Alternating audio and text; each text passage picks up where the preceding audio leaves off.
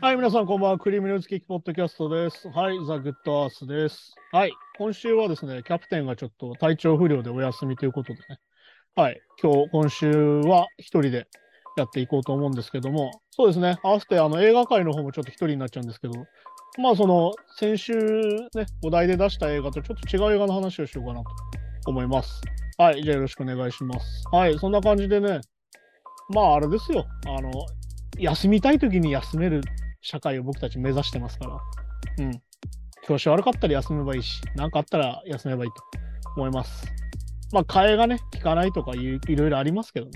なかなかそういう風にいかないのもあるんですけど、まあ、替えが効くんだったら変えた方がいいんじゃないかなということだしね。それこそでもあれですよ、サラリーマンとかね、アルバイトとかでね、あなたの代わりがいないんだみたいなこと言うね、経営者がいたりしますけどね、はっきり言ってそれは人員不足ですからね。うん、それに対してははっきりと言って、お前、じゃあもう一人雇えよって話なんでね。うん、別になんかその壺作ってたり、なんかそういう話じゃないからね。うん、その人じゃないとこれにならないんですみたいなことに、ね、いわゆるその普通の仕事でなっちゃうっていうのはちょっと逆に言うとまずいんじゃないかなと思ったりしますよね、そこはね。うん。はい、そんな感じで今週はそのイレギュラー会ってことでね、まあそのニュースコーナーみたいなのはいつもこうキャプテンにお題を立ててもらってやってるんで、ちょっとまあそれはお休みにして、今週はちょっとあれなんですよね。うん、お題というか、まあ話すことがあるっちゃあるって感じで、まあ週末にかけて本当にね、旅行に行ってきたんですけど、まあでも本当ね、人間っていうのはね、締め切りギリギリまでやらないもんだなっていうのをね、改めて実感することがありまして、それは何かっていうとね、この収録日っていうのが大体あって、まあ大体木金ぐらいでやるんですよね。うん、2人でやってる時に。で、それで編集して、大体火曜日にアップロードするんですけど、まあその、あれじゃないですか、体調不良だっつって、じゃあ、今日は休みでってなって、それで火曜日でやるかっつったら人間やっぱやらなくてですね、あ、木曜日でね。やるかっつってやらなくて、やっぱりあれですね、締め切りギリギリまでやるってことで、今、大体あれですね、あの、アップロード日の火曜日のお昼ぐらいですね。はい、そんな感じでやっていこうと思います。そんな感じで今週の話なんですけど、まあ旅行に行ってきたんで旅行の話をしようかなと思います。はい、金、土、日、まあ2泊3日ですね。2泊3日で、えっ、と、福岡、広島というコースで行ってきました。はい。まあ目的はライブを見に行ったんだけど、まあライブの感想とかは別にここで話すことはねえかなと思うんで、うん。何、何見てきたのとかはちょっとじゃあ直接聞いてください。はい。じゃあそんな感じでね、福岡に行ってきた。まず、鋼田から福岡に飛んだんですけど、やっぱりね、福岡のアクセスの良さっていうのがめちゃくちゃあって、福岡空港のね、うん、市内にやっぱ15分以内で出れるっていうのがめちゃくちゃ素晴らしいですね。うん、そのそれこそ逆に言うと帰りの広島とかさ、飛行場まで多分バスで50分ぐらい行かないといけなくて、それこそ公共の交通機関っていうのはバスしかないんじゃないかな。うん。だから結構不便でね、バス止まっちゃうといけなかったりとか、本当に車なきゃいけないっていう、まあ地方あるあるですけど、ことがあったりとか、不便だったりするんでね、そう考えると本当に福岡はめちゃくちゃ便利で、地下鉄が通ってて、大体それで全部行けちゃうんで、ね、すげえ便利ですね。うん。で、まあ大体自分の旅行はね、あの、 ANA楽パックみたいな、まあ楽天トラベルのパックを使って、飛行機とまあホテル両方パックのね、やつで行ったりするんですけど、今回はまあそれで行っててね、すげえ安い代わりに、まあその代わり朝早かったりはするんだけど、朝早く行って、まあ地方でね、結構あるのが、まあこれ夜行バスとかでもあるんだけど、体育つきすぎちゃうみたいな。うん。まあ朝8時とかには着いちゃうからね、早いと。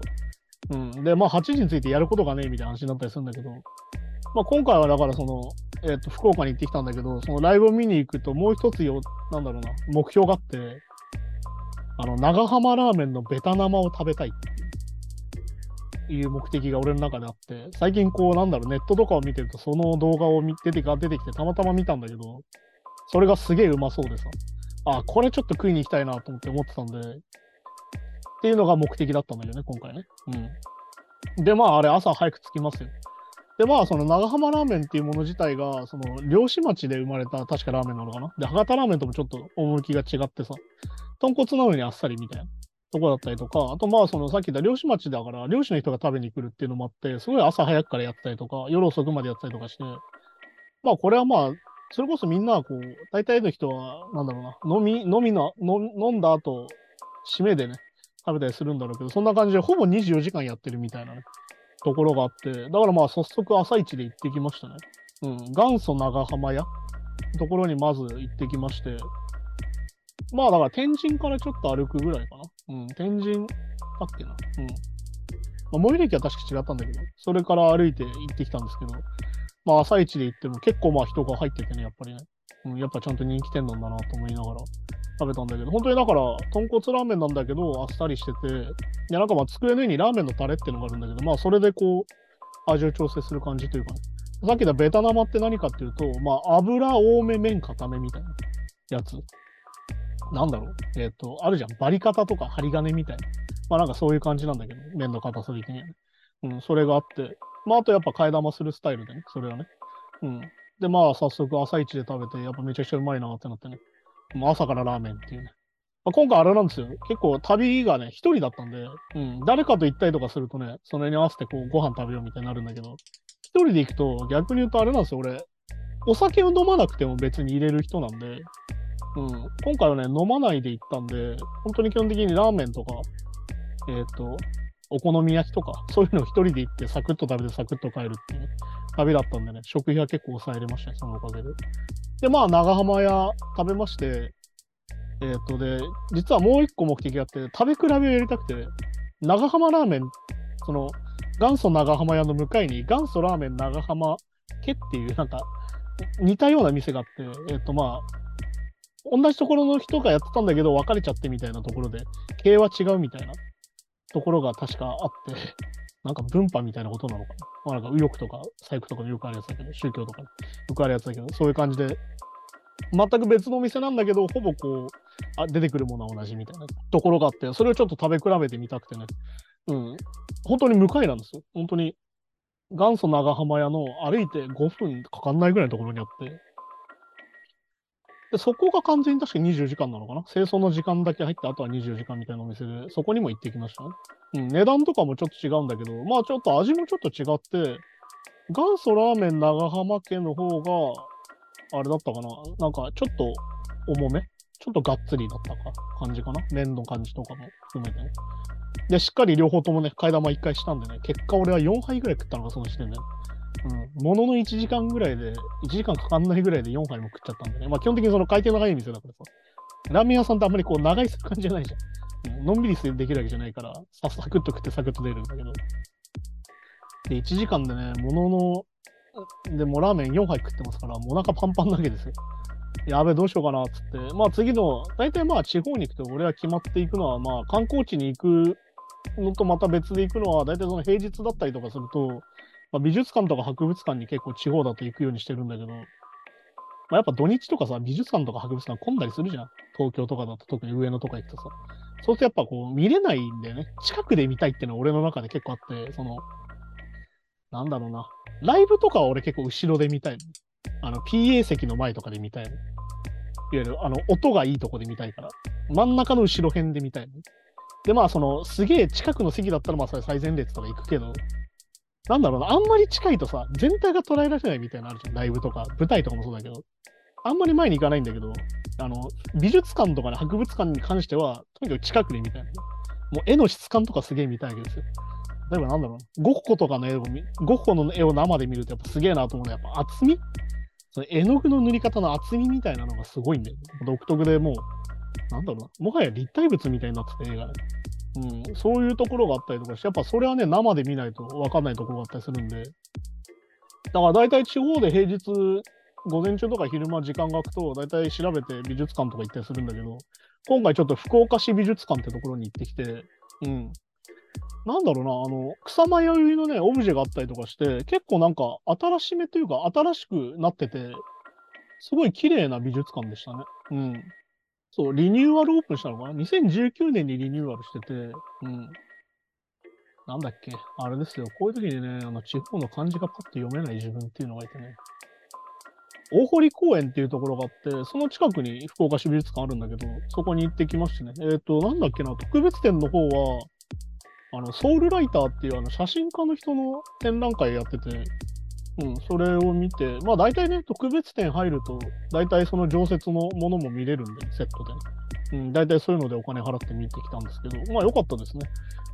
やっぱりその平日の美術館俺結構好きな、やっぱ空いてるんで、あの、すごい近くでも見れるし、のんびり座ったりもできるし、みたいな。ところですげえ良かったですね。うん。なんか福岡市はね、何か所も美術館があって、結構そういうのも力入れてるのか。うん、結構綺麗だったりとか、その福岡市美術館もリニューアルしてることですげえ綺麗だったし、あとあれでしたね。あの、カフェが入ってたりするんだよね、最近。まあだからあれだと思うんだけど、その感覚としては最近さ、あの病院にドトールとか、パリーズとか入ってたりするじゃん。あとスタバとかさ。そのノリの感じなのかなって感じなんだけど、まあカフェが入ってたりとか。あとなんだろうな、その美術館のレストランとかも俺結構好きで、ご飯行くそういうとこで食べるんだけど、そういうとこで行ったりとか。まあだからさっき言った午前中ラーメンをがっつり食ってから行ってきましたね。うん。で、まあしっかり3時間ぐらい見て、なんかね、こううろうろしてたら常設も良かったんだけど、なんか隣の展示室みたいなところに行ったら、なんだろう、専門学校なのかな？なんか、なんとか医師会みたいな人たちのなんか卒業展覧会みたいな、卒業制作みたいな、文化祭か。文化祭をやってて、そこにね、迷い込んじゃって、明らかに知り合いじゃないやつが見に来たみたいな空気でね。受付の人に戸惑われながら、あのちゃんと名前も書いて、記帳もして見てきましたね。それはそれで面白かったですけど、ね、そう、まあ、あと地方だとね、やっぱ思うのがね、意外と金あったんだろうなっていうのがあって、うん、あれですよ、マーク・ロスコとかありましたよ。マーク・ロスコが常設にあってね。あとなんだっけ、ダリとかあったね、確か。うん、ダリとかが常設にあって、まあそれこそマク・ロスコなんてね、その話してた騙し騙されあとかにも出てくるような、ね、いわゆるまあ一応現代美術ですから、まあ、ある意味お金があったのかなっていうのはあるし、まあでも現代美術って本当にさ、値段がもうバカみたいに上がっちゃったから、今、今で言うとね。まあだから本当に100倍ぐらいになってる話だったりするんでね。そういうのもあったりとかして、そこは本当に面白かったですね。うん。で、まあそこを見て昼過ぎだったんで、そこからまあ、まあライブ自体がね、確か5時会場とかだったから、うん、まだ時間あるなと思ったんで、もう一軒美術館に行こうと思って、そこで行ったのは、あの、えっ、と、福岡アジア美術館っていう、まあ一応これも福岡市が運営してる美術館で、まあなんだっけな、2000、えっ、と、なんかね、駅ビルみたいなところの7階、8階が一応そこの美術館になってて、うん。なんだろう、アジアの近代美術、近現代の美術作品を集めて、確か展示しているところで、で、まあ、それ自体が世界に唯一だっていうのが一応宣伝文句なんだけど、そこに行ってきたんだけど、そこに行ったらね、なんと今、あれなんだよね。その、その、福岡アジア美術館のその、えー、っと、その特別展でやってんのがさ、展覧会でやってんのが、あの、バンクシーって誰展をやってて、うん。いやー、なんで俺は福岡まで見に来てバンクシーなんて見てんだろうなと思いながら見てたんだけど、まあしかもこのバンクシー展っていうのはさ、結構こう前から言われてるんだけど、これあれなんだよ、そのバンクシーのその作品を管理してる団体がやってるだけで、これあの公式じゃないっていうね。まあいわゆるそのバンクシーにお金が入ってないっていうのは結構問題だなと思ってて、まあでもせっかくなんで見てきたんだけど、まあ写真撮ったりとかできるようになっててね。うん。まああと音声ガイドとかもやって聞いてたんだけど、まあまあ知ってる話かなっていう感じでね。まあだからバンクシーを新たに知るきっかけとしてはすごいいい美術館なんじ展覧会なんじゃないかなと思いましたね。うん。まあだからその福岡アジア美術館に関してはさっき言ったその常設の方にそのアジアの作家の人、うん、アジアの作家の人の展覧会すごいいろいろあって、あのアジアの現代写真展みたいなやつなのかな。うん。そういうなんか1980年代以降だから本当結構最近のね、やつをやってて、結構どれも良くてね、良かったっすね。だからまあ、本当に、その常設？地方の常設ってやっぱ独特だから、そのね、あ、ここに常設だったんだみたいなのあるんですよ、たまにね。こう、例えばゴッホ展とかでもさ、いわゆるその、集まっていくわけじゃん。いろんなとこから集めて、こう、東京でやったりとかするから、実はもともとあったのは地方の美術館だったりとか、海外だったりとかするっていうのは結構あって、頭に海外で美術館行ったらさ、今東京に行ってますみたいになってさ、東京で見れたんだみたいなことがあったりもするっていうことがあったりするんで、そういうのだったりとかして、まあだから本当に昼間はね、午前中と夕方まで、ライブの時間まではね、えっ、ー、と、美術館に行ってきましたね。うん。まあ美術館いいですね。やっぱ、なんか、なんだろうな、街の喧騒を忘れるじゃないけど、なんだろうね。なんかちょっとまあ静かでのんびりできるっていうのもあって、このアジア美術館の方はね、あのカフェが、なんだろうな、図書館みたいになってて、こう本を読んだりもできるような作りになってて、うん、非常にカフェの居心地も良くてね、非常にいいとこでしたね。うん。おぜひおすすめです。あの、近くにね、あの、福岡県立美術館もあって、そこには実は行けなくってね、うん、ちょっと時間が足りなくて行けなかったんだけど、そこもね、実はいいらしくて、その帰ってきてからね、ちょっと友達にいいよって言われて、いやー、それ早く行ってほしかったぐらいのねうん、とこだったんだけどね。そこもちょっとぜひ行ってみたらいいんじゃないですかね。なんかね、移転しちゃうらしくて、なんか老朽化を伴って、なんかでもね、なんだっけな、だから2023年の3月かなには閉まっちゃうらしくて、だからギリギリだったからね、行けよかったなと思ったんだけどね。ちょっと時間がなくて行けなかったんですよね。うん。だからまあ、本当になんかその観光地に行くみたいなのもさ、なんかワイワイして楽しいけど、ちょっとまあ、時間できたなとか、空き時間だなっていう、なんかその、遠出できない時ってあるじゃん。さっき言った飛行機が昼間だったりとかするとさ、そんなになっつって、どっかこう車で行くってわけでもないし、電車で1時間かけてどっか行っちゃうと帰ってくるの大変だしな、みたいになった時とかは、そういう美術館に行くのとかおすすめですね。うん。で、まあ、ちなみに俺、福岡で何を食べたかった話、今、ラーメンしか食ってないと思うんだけど、俺、本当にラーメンしか食わなくて、えっとね、実はライブ終わった後の飯もね、結局、ラーメンを食べたんですよ。うん。そこは、あの、はっちゃんラーメンっていうね、あの、こっちは博多ラーメンなんですか？なんかもう、その、ラーメンの区分がわかんねえんだよな。なんかその、メタル警察ぐらいさ、ラーメン警察厳しいからさ、なんかあんまり下手なこと言えないなと思うんだけど、なんかはっちゃんラーメンっていうね、なんかラーメン屋があって、これはなんだろうな、4年ぐらい前か、福岡行った時に、その福岡の地元の人が一緒にいて、その時。その時に連れてってもらってすげえ美味しいなと思ったラーメン屋さんで、ここはなんだろうな、あれなんですよ。あの、めちゃくちゃ狭いのもそうなんだけど、あの、夜しかやってないんだよね、そこはね。逆に言うと。えっ、ー、と、夕方6時ぐらいからしかやってなくて、だから一応そこは夜飯食いに行ったんだけど、なんだろう、あの、ここは本当にまさにあれでした。あの、動物臭いっていう。うん。めちゃくちゃ動物臭い、えっ、ー、と、豚骨ラーメンで、これ結構好き嫌いあるんじゃないかなっていうね。ほんと獣臭いぐらいだったんだけど、なんかでも、前行った時より獣臭くなくなってて、ちょっとね、店も小切れになってて、これもコロナ対策というものなのかなと思ったりしましたね。うん。そこはもういわゆる泡立ってる感じの、うん、豚骨ラーメンで、これはこれで美味しかったですね。うん。で、まあ、あとあれなんですよね。なんかまあ、ニュースというか、まあ、時事と絡めるとですね、あの、その楽天ってあれなんですよ、そのスーパーセル的なことをやってまして、なんかまあ大体俺一番安くて、や一番安いビジホに泊まるんだけど、今回その福岡に泊まったのが初めてアパホテルに泊まってさ、うん。なんかアパってあれじゃん？あのなんか帽子かぶってる面白いおばちゃんがやってるとこみたいなさ、イメージしかないじゃん。あとなんかちょっとこう、あの部屋に置いてある本がちょっとネトウヨっぽいみたいなさ、うん、のがあるんだけど、なんかそこ初めてアパに泊まってみて分かったんだけど、まあでも、でもなんだろうな。ああいう本が置いてあるところに、海外の観光客のがすげえ泊まってるっていうのは不思議だなと思うし、なんかそこの日本すごいは何なんだろうなと思ったりもするんだけど、まあ俺の泊まった部屋にもその当然なんかそういうね、ちょっとあれな本が置いてあったんだけど、まあ、まあ別にいいやと思ったのは、その本にめちゃくちゃ埃がかぶってましたよ。うん、多分掃除の人も触ってないんだろうけど、すげえ埃がかぶってて、まあ読まれてないなって感じだったんで、まあいっかって感じでしたね。まあ別にね、思想の違いで泊まるホテルを変えるみたいなのはね、なんかあんまめんどくさいからやりたくないし、そもそもそんな余裕がないんでね、お金にね。うん、思想がいいからいいホテルに泊まろうみたいなのあんまないんでね。うん。そういうのだったりとかするしね。まあさっき言わせた話だと、あの、バンクシー店のラストにさ、お土産物屋さんが置いてあるわけよ。物販？うん。でも、バンクシーってどういう人かっていうとさ、まあ、イグジット・スルー・ザ・ギフト・ショップって映画があって、これを見ると本当にバンクシーの考え方とかよく分かって面白いんだけど、まあ彼はどっちかって美術、芸術家っていうよりは活動家みたいな人なんだよね。うん、だからそのバンクシー店の音声ガイドを聞きながら最後に土産物屋があるシュールさみたいな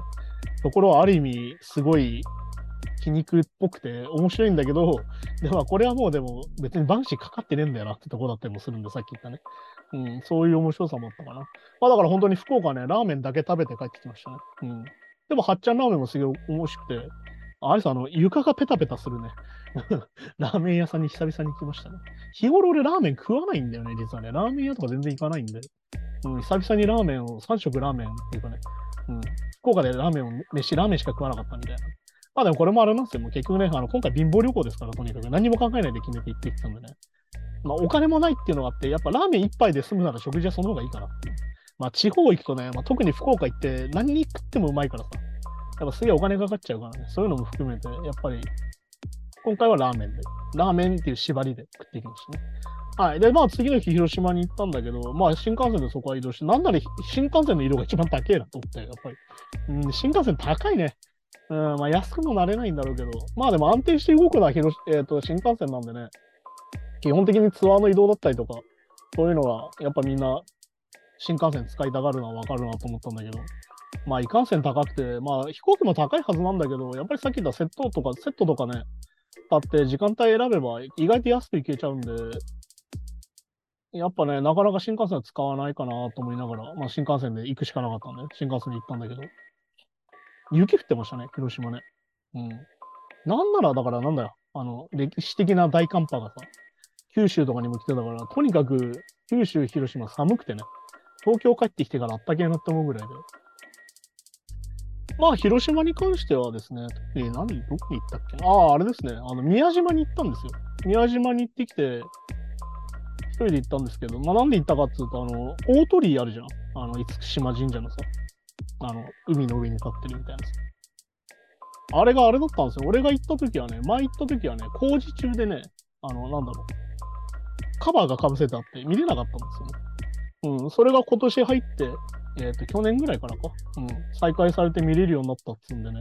じゃあせっかくなら見に行こうかなっていうんで行ってきましたね、宮島ね。まあ、宮島自体が本当に観光地で、ザ観光地ってところで、ね、うん。なんだろう、食べ歩きしたりとか、お寺さん行ったりとかね、大聖院っていうお寺があって、そこになんかすごいこう地蔵が並んでるところがあるんだけど、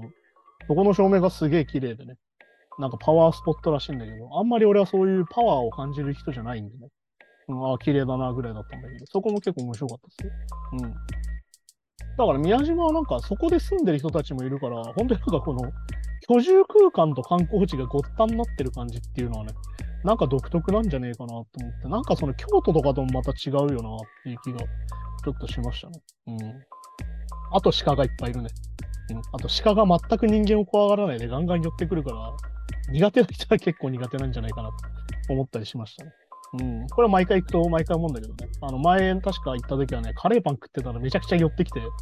もうあわや取られるんじゃねえかぐらい寄られましたね。うん。まあ、宮島行くとね、大体牡蠣食ったりとかするんだけど、うん、あと穴子飯とか、うん。なんか牡蠣入ったうどんとか食いましたね。うん。あとまあ、厳島神社とか行くんだけど、俺はあの、基本的にあの、おみくじとか引かないからさ、なんかそういう楽しみはできてないんで、損してるのかなと思いながら、まあ、こんなもんかなって感じでね。はい。そうで、大体宮島で観光してきましたね。まあ、写真いっぱい撮ったりできて、やっぱ写真撮るの楽しくてね。うん。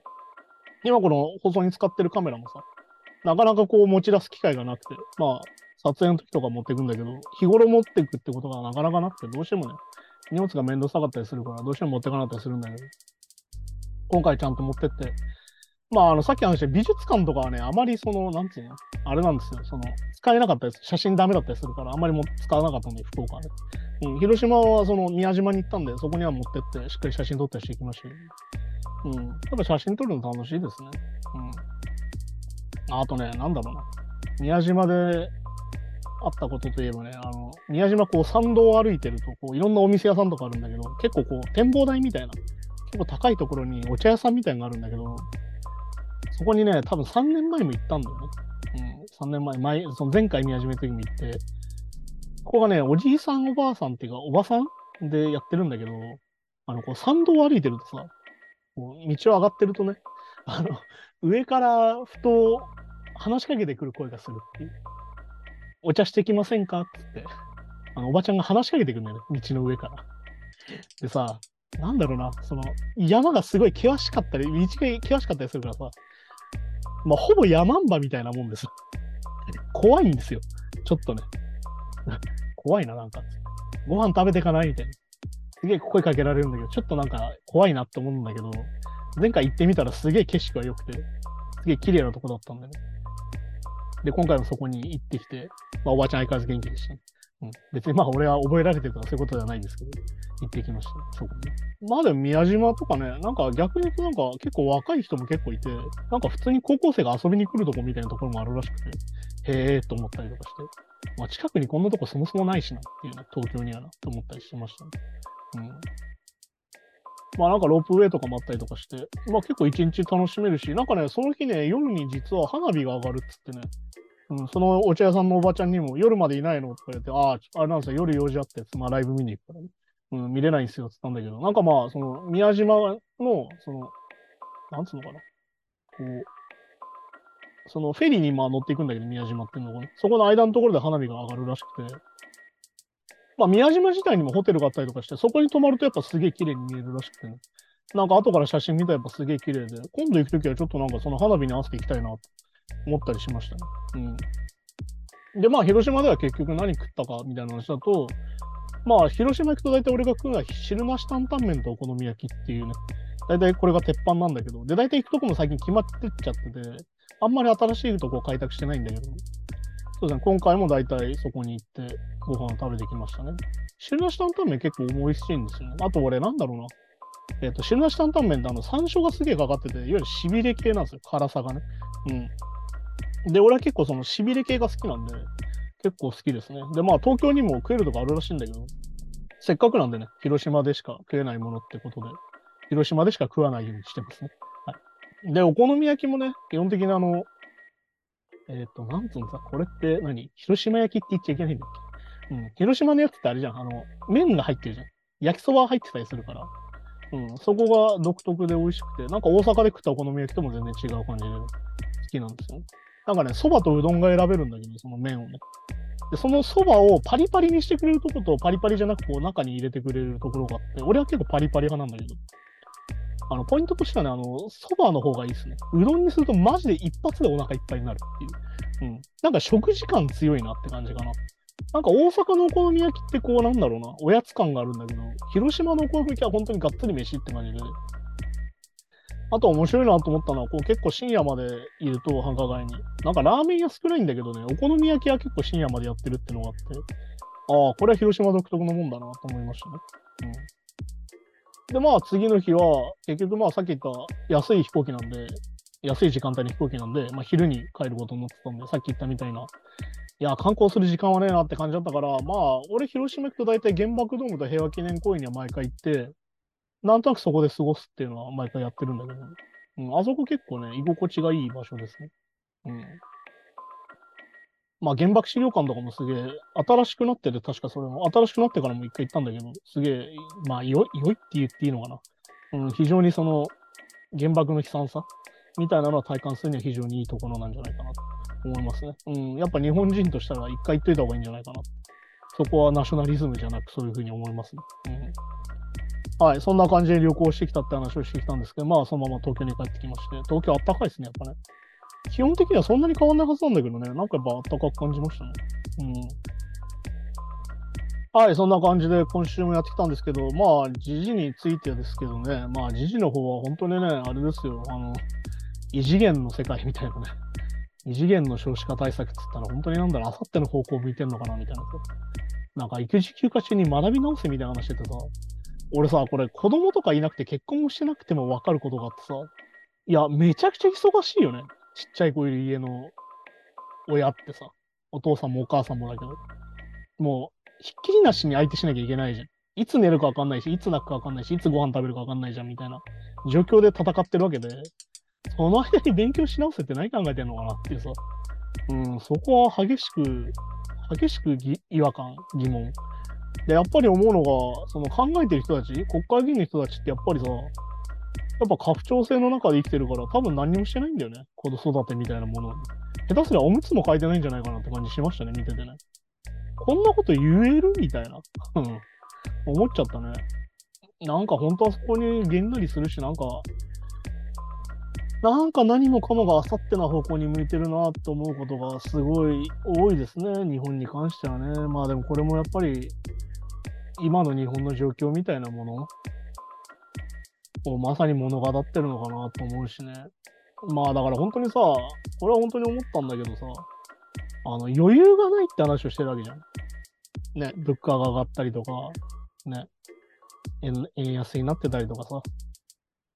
余裕がないっていう話をさ、国民はしてるのにさ、だからとにかく底上げしてくれって言ってるわけですよ。ベースを上げてくれと。してるのに、なんか政府が言ってくるのってさ、なんだろう、やる気がある人たちをサポートしますみたいなことばっか言ってんじゃん。ね。いや、それってさ、やっぱ根本的にずれてて、うん。やっぱこれもさ、やっぱ考えてる人たちがさ、やっぱ勝ち組みたいな発想なのかなと思って、いわゆるその、なんだろう、頑張らないやつは怠けてるみたいなことがやっぱベースにあるのかなと思うんだよね、その作ってる人たちの考え方にね。うん。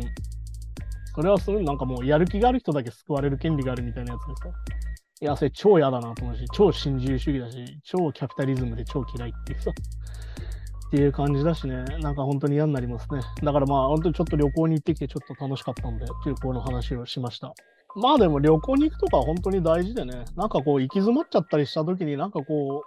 う余計行き詰まるっていうか、待ってね、悩んでもしょうがないことってあるじゃないですかね。うん。っていう時はね、はっきり言って好きなものを食べて、好きに寝て、